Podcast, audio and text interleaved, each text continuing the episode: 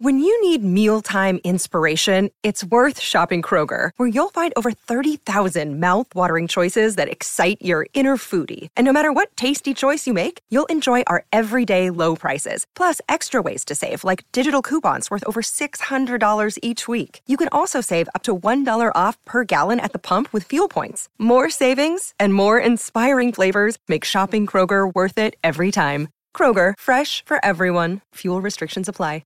Want to witness the world's biggest football game? Head to i can win dot com dot a u, predict Australia's score with a crystal ball, and it could be you and a friend at the FIFA World Cup Qatar twenty twenty-two semi-finals, all thanks to McDonald's. Maccas, together and loving it. T and Cs apply. We'll have live cricket commentary for you on he- here on S E N Z from four o'clock this afternoon. It is the third one-day international in the Chappell-Hadlee. And as we have done all week, my guest this hour, or this half an hour, is cricket commentator Garth Galloway. Afternoon to you, Garth. Welcome. Have we got you there, Garth?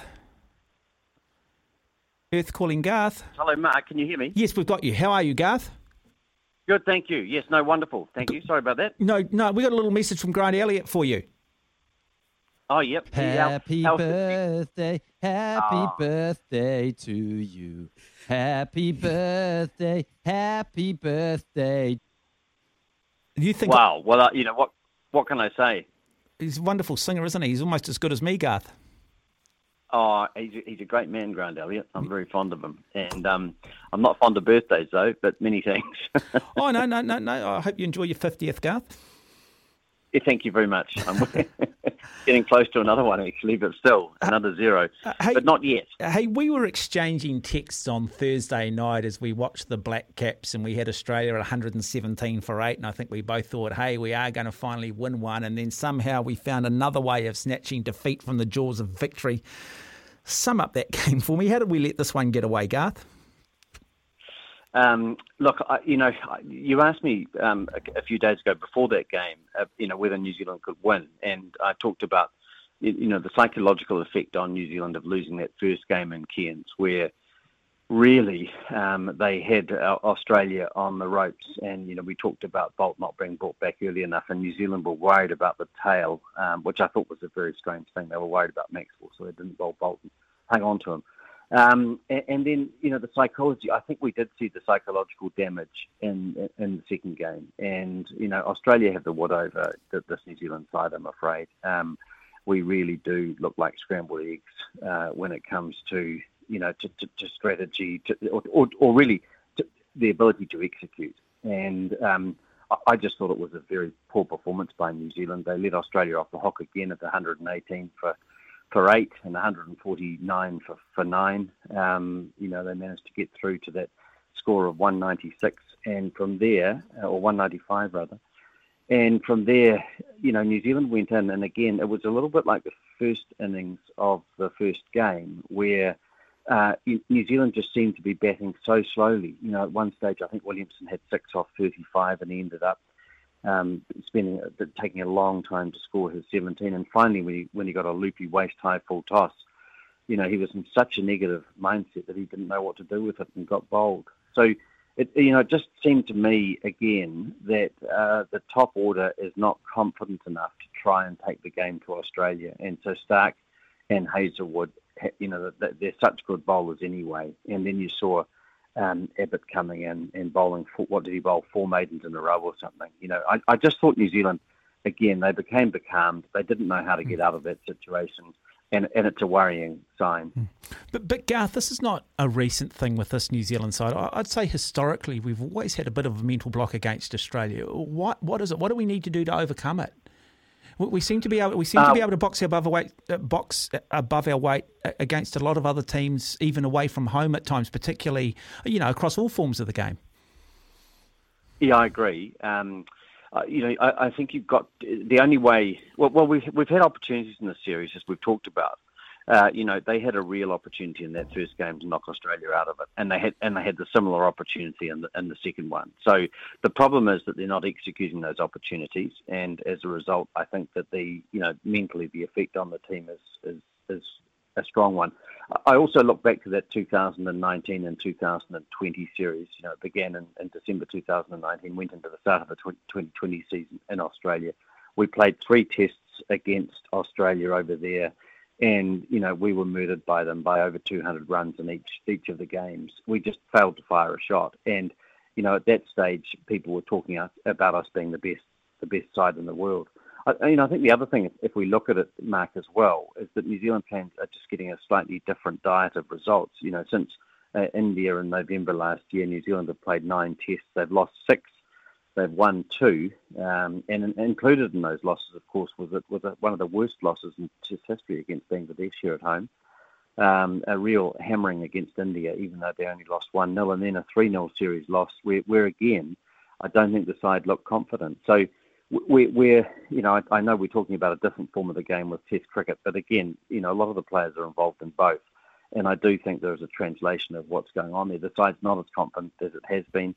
Uh, again, uh, I thought that Williamson's captaincy was uh, less decisive. Uh, Maxwell came in.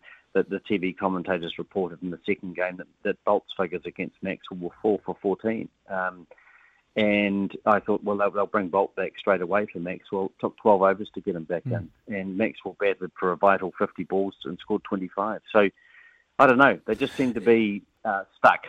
Do the players feel confident in holding their position in this team, or are they in two minds and therefore not playing with freedom because they're concerned about their selection?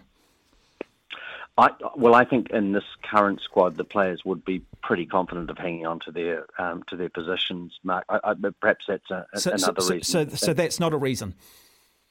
I, I don't think so. If you if you look at the side, um, you know, if you look at that New Zealand side and think about the players in there, uh, you know, if you look up at the top of the order, Conway's always going to be picked. Guptill, I think, is coming towards the end of his career. He must be. He'll want to go to the T twenty World Cup, but his performances in recent times haven't been uh, what we're used to. But but Guptill's always going to be picked. So is Latham. Uh, Mitchell's guaranteed at the moment. Conway, as I say, you, you're always going to have um, Satner in there, Bolt, Uh, you know, Southey's there or thereabouts, and Henry. So, so that doesn't, you know, and when you look at who they can bring in if players are not playing up to form and so on, it, there aren't, to me, enough good players around to put a lot of pressure onto these these players. So, no, I don't think that is a factor. Okay. So, different for Australia. You've had a look at this wicket in Cairns. If we win the toss, what do we do in this third and final one day?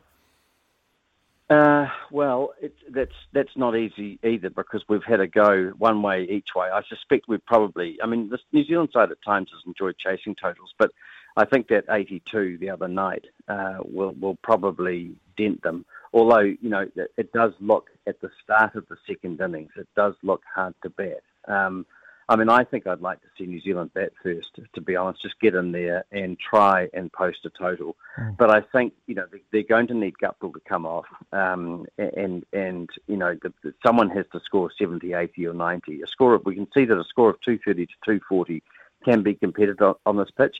And, and let's, you know, let's be fair. It's not easy scoring runs, you know. And as you talked about the other day, Mark, and reminded me, the Australian top order is is extremely vulnerable as well. Um, and but for Smith's innings of sixty-one, you know, they might have been in a very similar position to that New Zealand team. But Smith Smith held them together, and it was supported by Maxwell mm. and, and Hazelwood and co. Um, so I I would like to see them bat first um, and to try and post a total. But they're going to have to find a way to score runs against Hazelwood and Stark. And particularly, I'd like to see a player like Guptill coming down the pitch to Hazelwood. He's not express pace, he's very accurate, and he's been allowed to dictate terms uh, throughout the series. Mm, okay, let's, um, technically, what is going wrong with Guptill, or is it just the fact that he has just failed so many times outside of New Zealand now that he's just deep down lost belief in his ability to score runs away from home? Well, I, I think um, you know his his record against Australia is is not as good as against other sides. It's, it's not it's not too bad. He's averaging around thirty-two. He does seem to struggle away from home, and I think we saw in that second innings, you know, a big flashing shot outside the off stump to a ball that was very wide indeed. It was the last thing that New Zealand needed, but it is the kind of thing that you see when players are out of form. You've seen it with Finch trying to Uh, hit the ball over the top early in, the, in that uh, second game, and, and just spooning a ball to mid-off as well. The pitch, the, it doesn't seem to be there. So so the pitch to me is not a natural one for Guptill's game. He likes to hit the ball on the rise. He's very good at it, but he needs the ball to be coming on. Um, if, if he's not going to get those conditions, and he's not, then he has to find a different way to score runs. And he's got to play, I think, a little bit more circumspectly. He's got to get the ball and look for ones and twos and really start to put pressure on the Australians that way. But just, you know, looking to slog the ball over the top or wide of the stumps is very difficult in those conditions, and it hasn't worked for any of the players. Mm.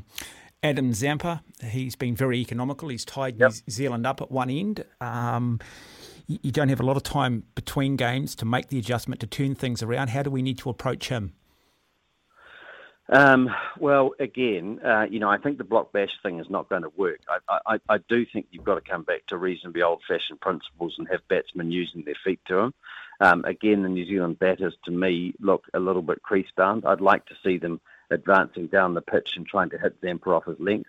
Again, not over-hitting the ball, because it's when players are trying to over-hit that they're getting into trouble. So, uh, you know, if New Zealand set themselves a total of, say, two twenty to two thirty, which is pretty conservative, Uh, and look to play Zampa into gaps and scoring in that way. You know, you you could see that once Smith got in and once he understood the pitch, scoring did get just a little bit easier.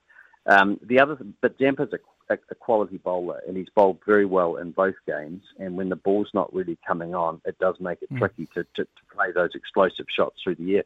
I think, you know, Mark, the other thing is that New Zealand have actually bowled pretty well in the series, if, if, you, if you look at it. Bolt has been sensational.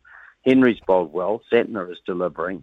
Uh, so the real the real problem is with the New Zealand batting lineup, and ironically, it's the same with Australia. But uh, Australia are just doing a bit better at the vital stages. Mm. It is twelve minutes after three. Uh, you're listening to S E N Z. My guest on the program is cricket commentator Garth Galloway. Uh, Garth, we've talked about us struggling in India last year. The the Test match loss to Bangladesh, the draw in series against South Africa, getting beaten in England by three. If we lose this one-day international today, do you have confidence in New Zealand cricket to have a serious review, to be concerned and to start looking at how they can turn things around? And is that something New Zealand cricket have done historically? I mean, you've been very close to Brendan McCullum, you've been very close to that particular era. Was that something that they did do? Um, I think it came in McCullum's um, age and stage from, from the players themselves, so um, and from the leadership team and management. Uh, so it, it was less about uh, the you know the governance of New Zealand cricket uh, saying, hey, we've got to change things around. It, it it's well known that it started when New Zealand were dismissed for uh, forty-five, I think it was, uh, in Johannesburg. And they ran in, in two thousand thirteen, and McCullum has told the story in his book that he jogged back to the hotel, had a beer with uh, Mike Hesson and Mike Sandel, and started to unpack why the team was failing, why it wasn't popular, um, and said that they, New Zealand, you know, they need to become more authentic and and behave, you know, in a modest way. That's what New Zealanders like to see, and the culture changed from that moment on, and, mm. and with it, the results started to improve. Mm. So I don't. I, I, I would be surprised, but I do think, and, and I've been saying it for a year, I do think that the writing's on the wall, and New, New Zealand cricket fans are going to have to get used to results that, but, that, that haven't been, you know, as good as they have been. But why don't we, as cricket fans, demand the coach's head, demand a change in captaincy like we do with the All Blacks? I mean, is it because we've never really had that legacy in cricket? We've always been, maybe let's say, the underachievers, but. Yeah, uh, yeah. But, the, but, the surely, but, but that, we should be asking those questions, surely.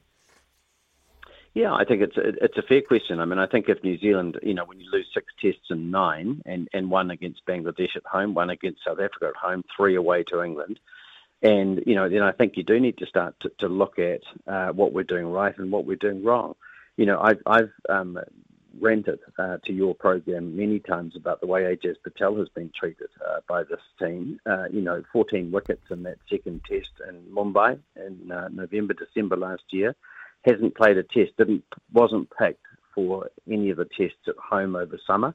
You know, to me, that's just disgraceful. And uh, as I say, they, they, they that, that, for me, again, they have been so hell-bent on trying to win games that uh, as a result of that, they've, they've almost uh, forgotten, if you like, to develop players. And I think when you watch them against teams like Bangladesh at home, there have been opportunities in the past few years to blood players, and we just haven't done it. Mm. And similarly, there have been an opportunity to play a spin bowler, but we go all seam out, and, and we're solely focused on just winning as quickly as we can. I guess, you know, for me, that's uh, I, I just don't think we're brave enough, and I don't think we've tried uh, blooded enough players, and I think we're, we're paying for it now. And whose responsibility is that? Oh, well, it starts with the selectors. I mean, you know, there is a, there's a, there's a squad um, that they take away when they go overseas, so you've got to have the right players. When you pick a side at home, then, you know, there will be a coach and captain and selectors who are picking the squads. And I would expect then on game day that um, that Gary Stead and Kane Williamson would have the, the key, you know, the, the main say in what side is going to play on that day. Um, again, you know, you ask why we don't call for heads as much. You know, New Zealand hasn't enjoyed that much success in cricket, and you, you'll remember the great side during the eighties. Oh, absolutely. And, and they were yeah. ranked. Well, well, their their performances were ranked as uh, the second best Test team during the nineteen eighties, which was an extraordinary achievement. But they mm. they were a fine side, and the second, the only other side I think to compare with them is the side that we've had between uh, sort of two thousand fourteen fifteen through to now. But in the last twelve months, things are changing, and you will expect them to change. And I think it's, you know, it's it's a reasonable expectation that we're not going to have the sort of success that we've had continuously. But also, what I want to see and what I've been crying out for is when the when the end of these great eras are, are, are starting to come, what are you doing to develop players? Mm. Again, you know, I've looked at the modern game and how it's played around the world, and spin bowlers are absolutely crucial to it. And we've paid lip service to developing spin bowlers mm. in New Zealand. We've had a cluster of them. Uh, they're treated poorly. Uh, they're not bowled particularly well during during matches, in my view, because uh, the, the you know, and particularly with Kane Williamson, I don't think he understands how to use a spin bowler. But but again, you, you know, unless we're prepared to commit to them, we're not going to have spin bowlers, you know, quality spin bowlers playing. And Patel is, the, is a great example of that. fourteen wickets in a, in a test, hasn't played since. Now, except sorry. Got two overs in England. It, it, just finally, I want to get your thoughts on this, because Trent Bolt's pretty much got out of his contract, which means that he's going to play less and less cricket for New Zealand, um, probably yep. won't be picked for, or might not even be available for, say, the test matches over the New Zealand summer. Southey must only have a couple of seasons left in him, so we suddenly lose Southey and Bolt. That leaves Henry and Jamieson. Are we in a good place with that succession plan behind those two? Or does this go back to your point that perhaps we haven't done enough in the background to look beyond those two? Um, well, well, well, you've got Wagner as well, but again... Yeah, but he's, what, know, thirty-five, probably, isn't he, Wagner? Yeah, yeah, probably another couple of seasons in him. But he's, he is super fit, so yep. so I think you'd get a couple of seasons out of him. You'll get you'll get a couple of really good seasons out of Tim Southey, I'm sure. I, I, I think he's a really underrated, exceptionally good cricketer. Um, again, no, I, you know, I think, well, you have Henry, I suppose, is, is in the mix, and then after that, you know, I think we, we do struggle a little bit, um, but... So have we done enough? Probably not.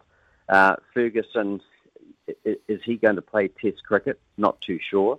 Uh, Sears is, is over there now. I mean, I'd love to see Sears being given a go in in, in, this, in a one-day game over there just to see how he goes. You know, there's nothing on the series now for New Zealand, but I'd be surprised if they played him.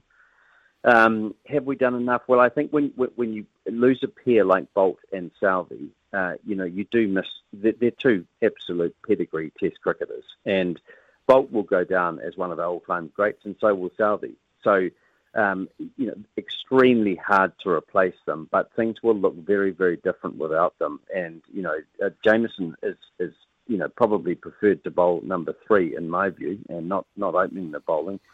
It leaves you with uh, Henry. Wagner's another player who likes to bowl with, you know, first change. So, yeah, there there are going to be some issues for us, I think. Um, and, you know, we've got one day is coming up against India soon. It'll be interesting again to see what sort of side we put out. And then, you know, more tests after summer. England coming over here again. And, um, you know, we're going to be under a lot of pressure. It'll be fascinating. Mm. And I'm not, I, I certainly don't rule the side out at all. Um, Uh, Mark, you know, I think that, that they have had some wonderful results over a, lo- uh, over a long period of time, but the last year hasn't been great. And just mentally trying to turn things around is, is what we want to see. And today you want to see a side playing with a bit of fight and some intelligence, good bowling changes. And if we do get against Australia and able to put some pressure on them, you want to see them really follow through on it. Um, yeah. So. Are you going out for dinner tonight, Garth? Happy birthday celebration? We are. Look, I tell you where I've been, which is I've been to a place called Paradise. Do you know where that is? Paradise. You're talking about down on the South Island, down down by Wanaka. Yeah, uh, Queenstown. Yeah, out of Glenorchy, Queenstown, out of Glenorchy. Yeah, yeah, yeah. A- yeah. Absolutely. Yeah. yeah so stunning. My sister yeah. managed a okay, yeah. camp up there. There's a there's a trust that has a lot of some huts and things up there. So yeah. we've had a couple of days up there. I've got a twin sister. Yeah. And we're heading out for dinner in Queenstown tonight, which would be lovely. Oh, lovely. Thank no, you for asking. Beautiful part of the world, Glenorchy. Absolutely stunning. Yeah. Um, but, hey, but looking forward to the cricket too. Yep. No, Garth, um, thank you for joining us all week on the program. Lovely to have you. And uh, again, happy birthday. Thanks, Mark. And, uh, and uh, thanks to all your listeners. Cheers. Thank you. Garth Galloway there joining us talking all things cricket. It's Tyre Power's Big Footy Final Sale. To kick things off, you can get the power to buy three and get one free on selected Toyo passenger car and S U V tyres. Tyre Power's Big Footy Final Sale can't last. Visit tyre power dot com dot a u now.